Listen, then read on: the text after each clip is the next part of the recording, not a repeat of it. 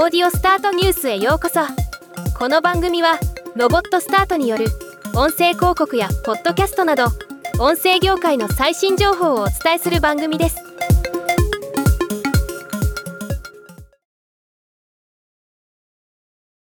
今回は朝日新聞とオトナルが発表した最新のポッドキャストに関するレポートを紹介します。最も注目すべきポイントは国内のポッドキャストの利用率についてです。今回2022年では 15.7%、 1680万人となっています。前回2021年は 14.4%、 1100万人とのことでしたので、順調に増加していることがわかります。業界全体にとってポジティブなニュースですね。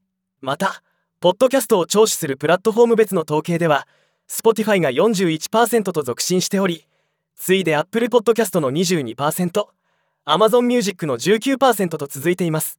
他にも多くのプラットフォームが利用されており、ポッドキャスト配信者はできる限り多くのプラットフォームに配信すべきであることもわかります。また今回意外だなと思ったのは、ポッドキャスト配信経験者はポッドキャストユーザーの 13.5% もいるということ。発信する人と聞く人が被っている率が高いのが現状の日本のポッドキャストと言えそうです。他にも興味深いデータがたくさん発表されていますので、詳しくは元記事をご覧ください。ではまた。